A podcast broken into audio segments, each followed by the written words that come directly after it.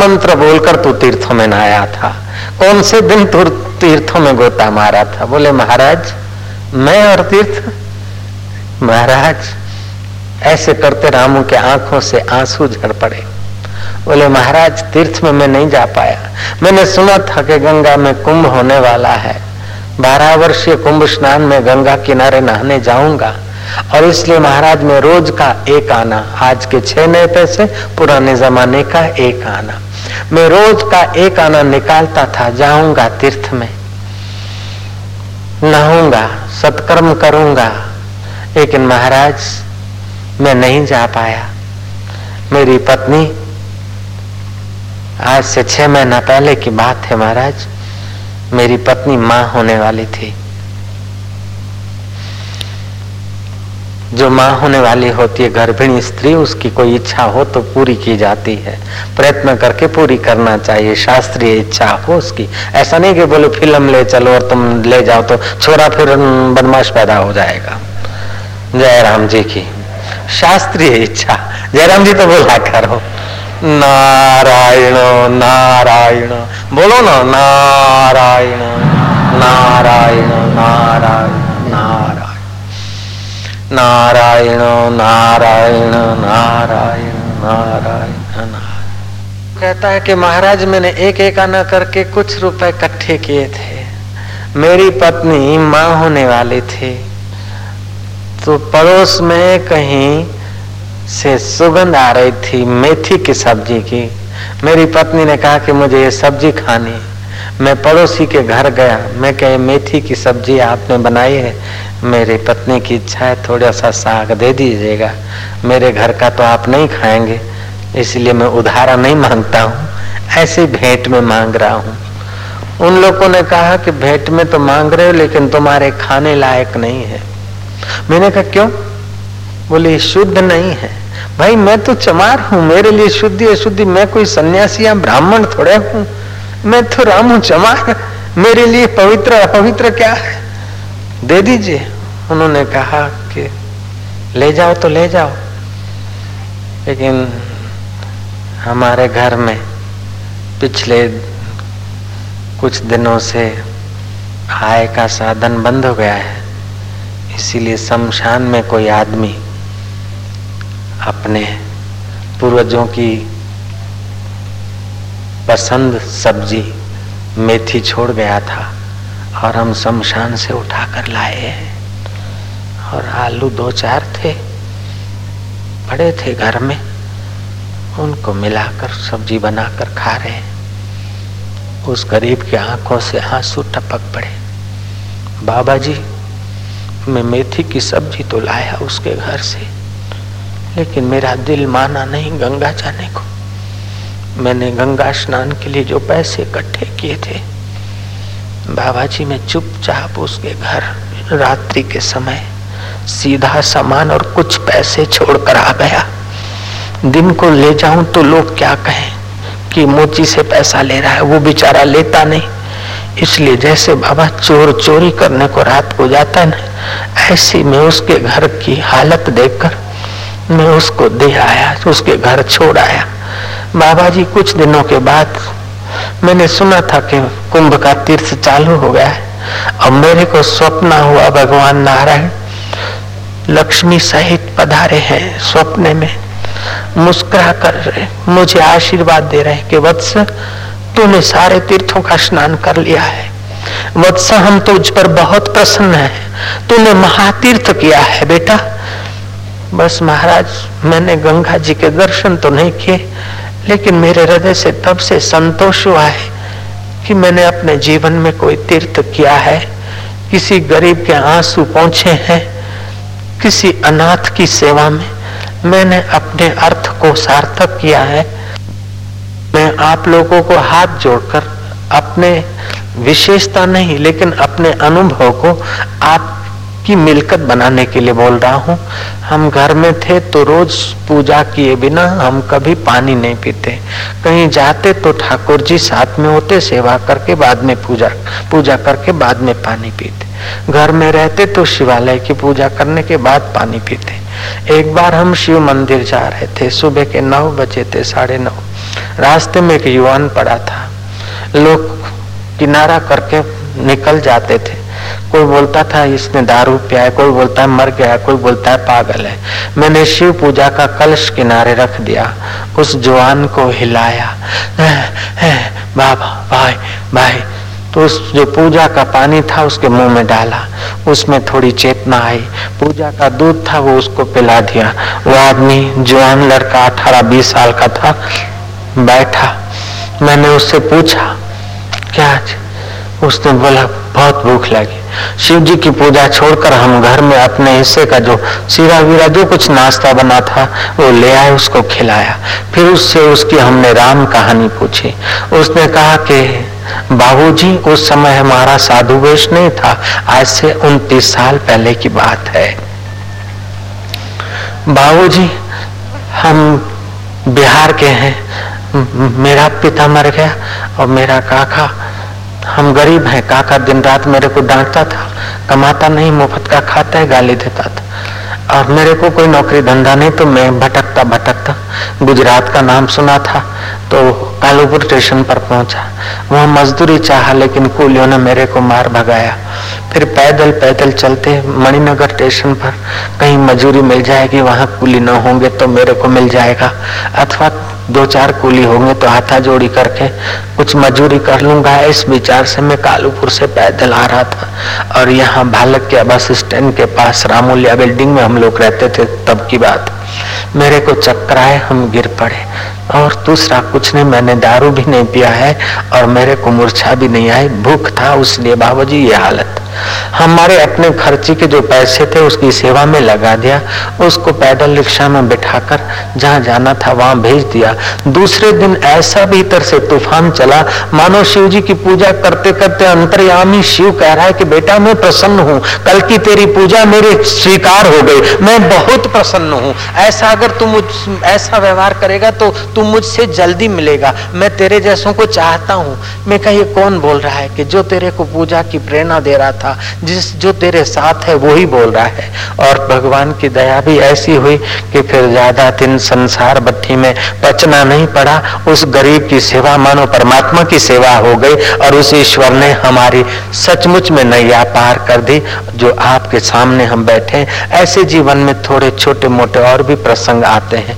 तो किसी गरीब गुरबे की सेवा मिल जाए, कोई साधु, सच्चे, महान पुरुष की सेवा मिल जाए माता पिता की सेवा मिल जाए और परमात्मा का ध्यान मिल जाए, संयम और सदाचार मिल जाए।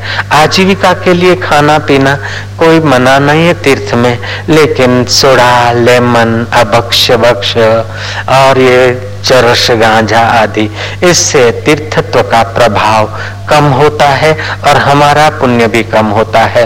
जप करे, ध्यान करे, स्मरण करे गप सप हम लोग न लगाए, न किसी की निंदा करे, न किसी की निंदा सुने न किसी का बुरा सोचे, न किसी का बुरा करे तो हमारा समय सार्थक होगा।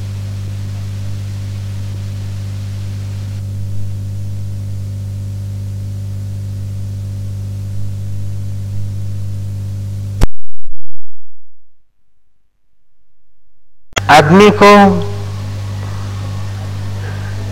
आध्यात्मिक प्रसाद पाने के लिए एक भूमिका बना देता है।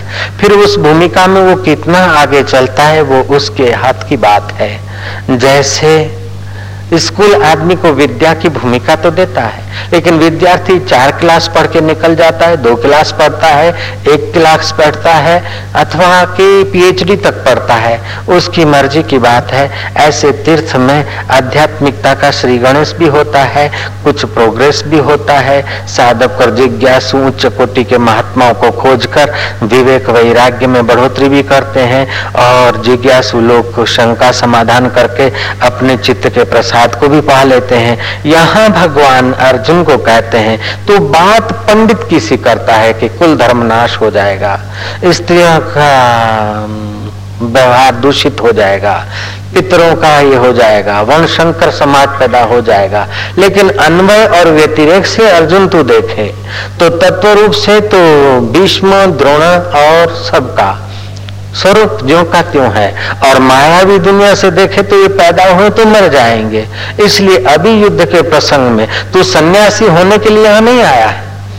अभी तू सन्यास की बात कर रहा है जहाँ तेरा सामने कर्तव्य आया है वहाँ से तू भागने के लिए सन्यास की बात कर रहा है। अगर तुझे सन्यास लेना ही था विवेक वैराग्य संपन्न होकर तू सन्यासी हो, होना चाहता था तो वो बात अलग थी। लेकिन अभी तू सन्यास की आड़ देकर अपना कर्तव्य छोड़ता है तो वो उचित नहीं है। पंडित तो किसी तो बातें करता है लेकिन सच्चे पंडित तो वो होते हैं जो बीते हुए की चिंता नहीं करते जो मर गए उनकी चिंता नहीं करते और जो बैठ बैठे मरने के लिए उनकी भी वो चिंता नहीं करते हैं। क्योंकि जो आए हैं वो जाएँगे। राजा रंग फकीर जो मर गए वो मर गए, लेकिन जो बाकी के बैठे हम लोग, वो भी तो मरने के लिए बैठे कोई आज गया, कोई कल गया, कोई जावन को तैयार खड़ा। सिकंदर दारा हलिया गया सोनी लंका वारा हलिया गया कारून खजाने जा मालिक हथे खाली बेचारा हलिया गया तो कोई मित्र कुटुंबी गए तो कोई वस्तुएँ गई, कोई वस्तुएँ छोड़कर गया तो कोई वस्तुओं के लिए रोता रोता गया, लेकिन ये संसार चलचित्र जैसा है। नानक जी ने ठीक कहा है, जैसा स्वप्न रैन का, तैसा ये संसार। जागो लोको मत सो ना करो नींद से प्यार। जैसा स्वप्न रन का, ऐसा ये संसार, ये कबीर जी ने कहा है। नानक जी ने कहा जैसे जल में बुलबुला, उपजे बिन से नीत। जग रचना तैसी रची, जान ले रे मीत। जैसे बुलबुला पैदा होता है जलाशय में, और जलाशय में उछलता, कूदता और लीन हो जाता है। जगत की रचना ऐसी होती है, जैसे कोई पोस्ट मास्टर है। अथवा कोई मुनिम है। तो मुनिम और पोस्ट मास्टर अपना कर्तव्य किए जाएँ, लेकिन पोस्ट मास्टर का आग्रह नहीं होता है कि सरकार आदेश कर दे कि यहाँ पोस्ट कार्ड ज़्यादा है तो यहाँ से उठाकर फलानी पोस्ट ऑफ़िस में भेज दो। अथवा यहाँ रुपए ज़्यादा जमा हो गए तो फलानी पोस्ट ऑफ़िस में भेज दो। तो पोस्ट मास्टर अगर कह दे कि नहीं, मेरी पोस्ट में इतने रुपए आए तो मैं घर ले जाऊँगा। ये मेरे ही हो गए। मुनिम कह दे कि मेरे इस फर्म में आए। तो मैं अपने फर्म में रखूँगा, अपने पास ही रखूँगा। एक सेठ है, बहुत सारी फर्में हैं। अब सेठ कह देता है मुनिम को कि दो लाख इधर भेज दो, पाँच लाख इधर भेज दो। तो मुनिम का कर्तव्य भेज दे। अगर मुनिम ना कहता है अथवा पोस्ट मास्टर ना कहता है तो दंड के पात्र होते हैं। ऐसे ही भगवान की विशाल सृष्टि है। भीष्म द्रोणाचार्य यहाँ से उठाकर वहाँ रखे गए, वहाँ से उठाकर वहाँ रखे गए। इसमें तू दुराह करेगा दुराग्रह करेगा तो थोड़े चलेगा। जो उसकी व्यवस्था जिसको, जिसके निमित्त से, जैसे पोस्ट मास्टर का सामान जिसके निमित्त उठवाना चाहे सरकार, अथवा मुनिम के वहाँ से सामान जिसके निमित्त उठवाना चाहे सेठ, ऐसे तेरे निमित्त से वो विराट इनको उठवाकर स्वर्ग में ले जाना चाहता है तो तू मना क्यों कर सकता है? जयराम जी तो बोलना पड़ेगा। एक कथा याद आती महाभारत के युद्ध के बाद, कुछ समय के बाद, धृतराष्ट्र, गांधारी, कुंता, संजय आदि एकांतवास कर रहे थे। धृतराष्ट्र की पीड़ा बढ़ती जा रही थी। गांधारी के हृदय की भी तसल्ली नहीं थी। कुंता जी को भी थोड़ा बहुत शौक घेरे हुए थे। उस समय भगवान वेद व्यास जी प्रकट हुए आरण्य में। उन सबों ने अपना दुखड़ा सुनाया। वेदव्यास जी ने कहा, कि अगर तुम कहते हो, रोते ही रहते हो कि हमने अपने बेटों का मुख नहीं देखा, हमने अपने वीर गति प्राप्त बेटों को नहीं देखा या उनकी भाषा नहीं सुनी तो मैं अपनी प्रतिस्मृति विद्या के बल से जो वीर गति को प्राप्त हो गए हैं तुम्हारे पुत्र उनको मैं बुला सकता हूँ और एक रात भर वे तुम्हारे बीच रह सकते हैं और उनसे तुम बातचीत भी कर सकते हो। अगर तुम चाहो तो उनकी बहुओं को भी बुला लो, तुम्हारी कुल वल्धुओं को भी बुला लो। व्यास जी का ये औदार्य वचन सुनकर द्रुत राष्ट्र कुंता और गांधारी को बड़ी प्रसन्नता हुई। तारीख तिथि तय हुई। कुल वधुएँ बुलाई गई। व्यासदेव महाराज पधारे और व्यास जी ने प्रतिस्मृति विद्या के बल से, जैसे गंगा जी से अथवा शिप्रा से साधु लोग नहाना कर निकलते, भक्त लोग नहाना कर निकलते और खलबली पैदा होती है, आवाज़ पैदा होता है गंगा का अथवा शिप्रा का। ऐसे ही नियत समय पर वेद व्यास जी की प्रतिस्मृति विद्या से गंगा जी में एक खलगलाहट पैदा हुआ और उस गंगा जी में से देखते देखते कर्ण है, दुर्योधन है, भीष्म है, द्रोणाचार्य है, आदि सब महारथी और वीर गति को प्राप्त कौरव लोग निकले। उनको देखकर कुंता गांधारी और धृतराष्ट्र संजय उनसे वार्तालाप करने लगे और उनके चेहरे पर एक विशेषता थी युद्ध के समय गए, उसी समय जो वस्त्र अलंकार थे, वे तो थे, लेकिन एक विशेषता थी कि उनके कानों में स्वर्गीय कुंडल शोभा दे रहे थे। और युद्ध के समय में जो चित्त में राग और द्वेष का मल था, वो उस समय नहीं था। चित्त में सौम्यता थी, अर्थात स्वर्ग का प्रभाव था। वीरों की पत्नियों ने वीरों से वार्तालाप किया। माता गांधारी ने और कुंता ने अपने पुत्रों से बातचीत की। रात भर वे आपस में मिले झूले, लेकिन निर्विकारी भाव से मिले झूले सुबह होने की तैयारी थी। व्यास जी ने कहा कि जो वीरों की पत्नियाँ अपने पति लोग को पाना चाहे तो वो मेरी योग विद्या के बल से पति लोग को प्राप्त कर सकती है। पतियों के पीछे पीछे गंगा कि पूरा ये शरीर त्यागने का भी सामर्थ्य हो। जब मृत्यु आए हचकचाट करके शरीर में बैठे नहीं रहे। चलो मृत्यु आए तो आए, ये चोला बदलते हम तो वही है, सो हम शिव हम करके जाता है तो उसको मरने का भी मज़ा आता है, जीने का भी मज़ा आता है। पापी आदमी के प्राण नीचे के केंद्रों से जाते गुदा आदि से। हम मध्यम वालों के नाभि आदि से जाते हैं। और कुछ लोगों के कंठ आदि आँखों आदि से जाते हैं। और जो योगेश्वर होते प्राण को एकदम थामते तो चालू से जाते तो ईश्वरी विधान है कि आप जब करते, ध्यान करते तो आपके मन और प्राण ऊपर के केंद्रों में जीने की आदत पड़ती तब ऊपर से जाते तो उन्नत हो जाते। और भोग भोगते हैं काम विकार आदि में रहते हैं और खाने पीने में रहते हैं और हम्म, खाए पिए को छोड़ने में रहते और उधर ही नीचे के केंद्र में आ सकते हैं तो फिर नीचे के योनि में जाते फिर नीचे के योनि में ज़्यादा चित्त है तो फिर वृक्ष आदि होते हैं नीचे से ऊपर खींचने वाले। देखो वृक्ष आदि जो है ना एकदम नीचे से भोग लेते ऊपर ले जाते हैं। और पशु आदि हैं सामने से लेते हैं और पीछे भोग को फेंकते हैं। और मनुष्य है कि भोग को ऊपर से लेता और नीचे धकेलता ऊपर उठ जाता है। अर्थात भोगों को नीचे गिराकर आप योग करो। आसक्ति को नीचे, पुरानी आदतों को नीचे छोड़कर आप ऊपर उठो। वायुयान जब चलता है ना, हवाई जहाज़ तो आगे से हवा लेता है, पहले पीछे फेंकता है। फिर उसके पंख ऐसे किए जाते तो पीछे हवा फेंकते फेंकते फिर वो हवा धीरे धीरे नीचे की डायरेक्शन में फेंकती है। और जो जो नीचे की डायरेक्शन में हवा को फेंकता त्यों तो ऊपर उठता है। और जब नीचे उतरना होता है ना तो फिर वो डायरेक्शन थोड़ी बदलती तो धीरे धीरे नीचे उतरता है। तो जो लिया वो नीचे को फेंकता है तो ऊपर उठता है। और जो लिया है, वो ऊपर को फेंकता है। नीचे को फेंकता है तो ऊपर उठता है। और ऊपर को फेंकता है तो नीचे जाता है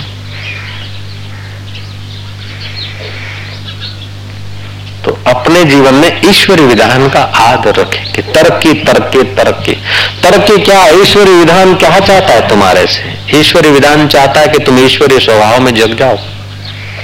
ईश्वरीय विधान चाहता कि तुम बार बार माताओं के गर्भों में माताओं को पीड़ा मत दो, अपने को पीड़ा मत दो, समाज को पीड़ा मत दो, मुक्त हो जाओ।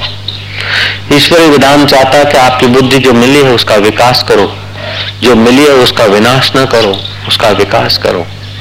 ईश्वर विधान ये भी अपेक्षा रखता है कि हर परिस्थिति में तुम सम रहने की कोशिश करो। ईश्वरीय विधान ये भी चाहता है कि आप में और ईश्वर में क्या दूरी है वो जरा खोज लो। ईश्वर विधान ये भी चाहता है कि आप ईश्वर से मिल लो। कब तक बिछड़े रहेंगे? कितना सुंदर है ईश्वरीय विधान। प्राणी मात्र के हित के सिवा नहीं होता। और जितना जितना व्यापक विधान होता है, उतना उतना बहुजन हिताय होता है। ये अनंत ब्रह्मांड व्यापक विधान है। नारायण नारायण नारायण नारायण नारायण नारायण। देवता और दैत्यों का युद्ध चलता है कई बार। देवता परास्त हो जाते हैं। दैत्य भी कभी मरते, परास्त होते हैं, लेकिन दैत्य में शुक्राचार्य के पास संजीवनी विद्या है। दैत्य फिर से उठ खड़े होते और देवता बेचारे के पास नहीं है। इतने सारे लोगों में अकेले शिव जी को रिझा कर, तप करके ये विद्या सीख के आए थे शुक्राचार्य, संजीवनी विद्या। दैत्य उठ खड़े होते थे। देवता ने सोचा कि तुम मरे हुए फिर उठ खड़े होते और हमारे तो चले जाते हैं। हम तो घाटे घाटे किधर का भी मरे, हम तो घाटे नहीं घाटे वो तो फिर जीवित हो जाता है और हमारे तो क्या किया जाए। कुछ भी करके ये शुक्राचार्य से संजीवनी विद्या सीखना चाहिए। कौन जाए? बृहस्पति के पुत्र क्वच पसंद किए गए, क्योंकि संयमी है। ईश्वरी विधान में विश्वास रखने वाला है। इतना भोग होते हुए भी जब त्यागना चाहे तो त्याग सकता है, ऐसा भोग को त्यागने का सामर्थ्य है उसमें। कुछ बड़ी चीज़ पानी है तो आपके पास सामर्थ्य चाहिए। समर्थ को मिलता है।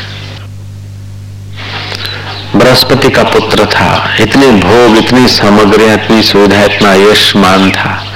ऐसा आदमी बहुजन हिता है, बहुजन सुखाय के लिए सारी सुविधाएँ छोड़कर छलांग मार सकता है और कठिनाइयाँ सह सकता है परहित के लिए। वो कच है। कच के आगे सुझाव आया। कोच ने स्वीकार कर लिया। परहित के लिए मुझे मृत्यु लोक में जाना पड़े। शुक्राचार्य दैत्यों के गुरु का सेवक चाकर होना पड़े तो होऊँगा। लेकिन मैं विद्या ज़रूर सीख लाऊँगा। मृत्यु लोक में आया। दैत्यों के कुल में पहुँचा है और शुक्राचार्य का सेवक बना है। शुक्राचार्य की बड़ी सेवा हुई। शुक्राचार्य की लड़की थी देवयानी। देवयानी की भी ऐसी चाकरी की, ऐसी चाकरी की कि देवयानी उस पर मोहित हो गई। और स्त्री में स्वाभाविक होता है कि जो अच्छा लगता है व्यक्ति सेवा में, चाकरी में देखने वाले तो कभी कभी स्त्री अपनी नज़र से देखना शुरू कर देती है। कच्छ उसको अपनी दृष्टि से देखते थे, उसकी दृष्टि से अपने को नहीं देखते थे। ध्यान दे।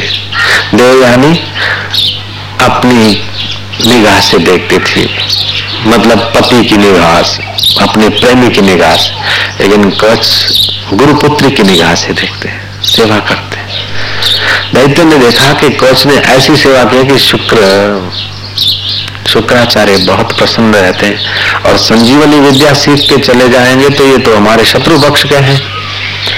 शत्रु पक्ष में संजीवनी विद्या चली जाएगी तो हमारा विनाश है तो कुछ भी करके इसका विनाश करना चाहिए कच्छ का जो ईश्वरी विधान का आदर करते हैं वो अकेले एक कल दो कल दैत्य कुल में आते हैं और पूरे दैत्य विनाश करने का कोशिश करते हैं और सफल भी होते हैं फिर भी उनकी सफलता असफलता में बदल जाती એકલો માણસ આવ્યો દૈત્યોના કુળમાં વિદ્યા શીખવા માટે કારણ કે પરહિત છે ચિત્તમાં देवयानी के पास इतना उसके लिए प्यार है, लेकिन कच्छ का लक्ष्य है परहित का संयम से रहते। एक बार जंगल में गए, कुछ सुविधा आदि लेने के लिए। सावधान तो रहते थे, फिर भी वक्त आ जाता है। दैत्य ने उसको अकेला देख लिया, पकड़ के टुकड़े टुकड़े कर दिया, फेंक दिया। शाम हो गई। देवयानी परेशान हुई कि अभी कच्छ नहीं आए। पिताजी कुछ भी करके कच्छ को बुलाइए ना। कुछ नहीं आए इतना काम बाकी, उसका प्रेम हो गया था कच्छ के प्रति। पिताजी भी प्रसन्न थे उसकी सेवा से। अपनी विद्या से देखा कि उनको तो देवताओं ने मार डाला है। संजीवनी विद्या के बल से उनको बुलाया। कच्छ बेटा, कहें दो संग के आ जाओ। आ गया। कुछ दिन के बाद देवताओं ने देखा कि तो फिर जीवित कर दिया गुरु जी ने। उसको फिर मारा।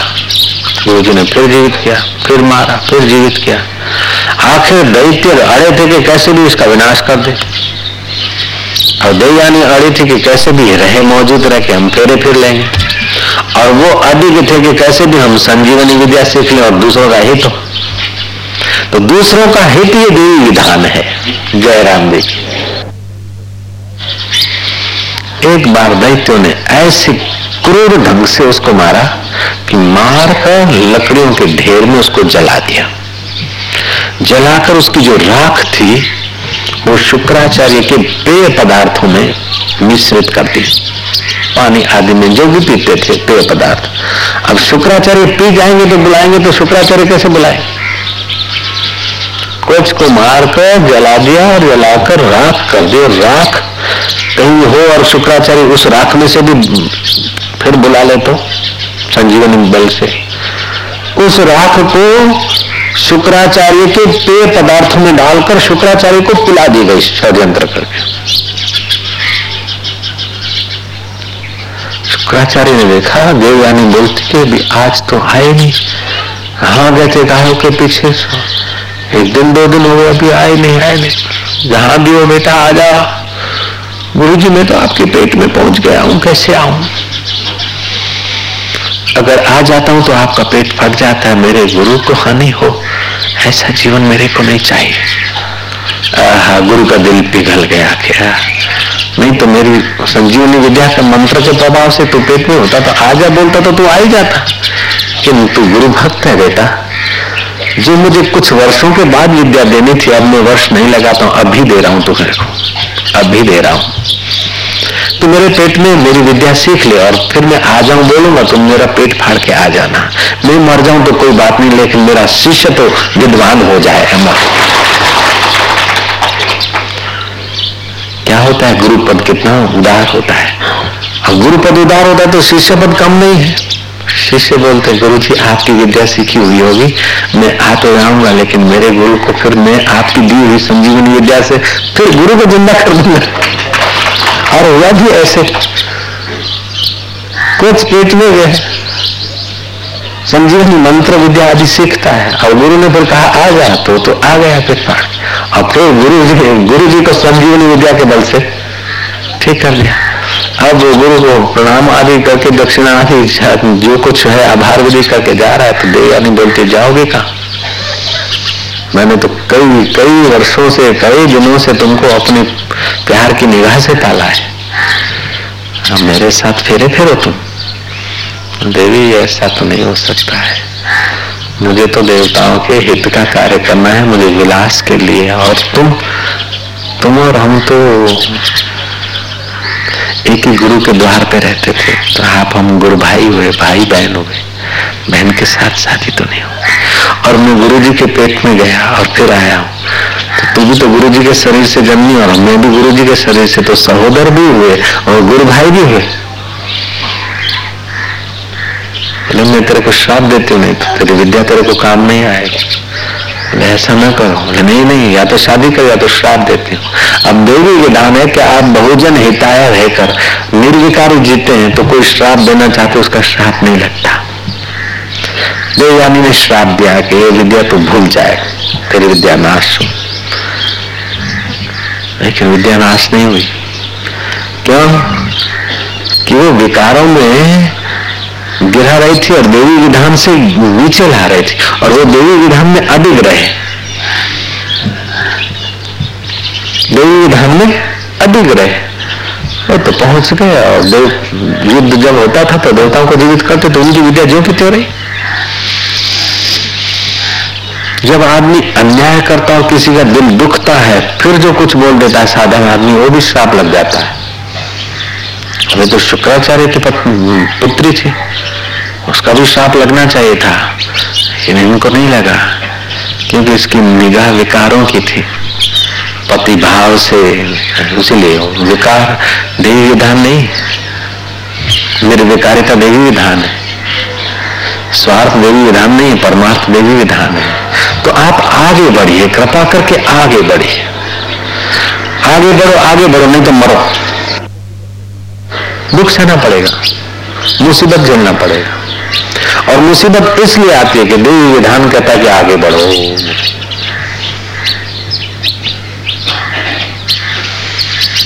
इसीलिए धर्म ग्रंथ है, शास्त्र है, सत्संग है, जप है, नियम है। अथवा कोई गलती हो गई तो प्रायश्चित कर्म है।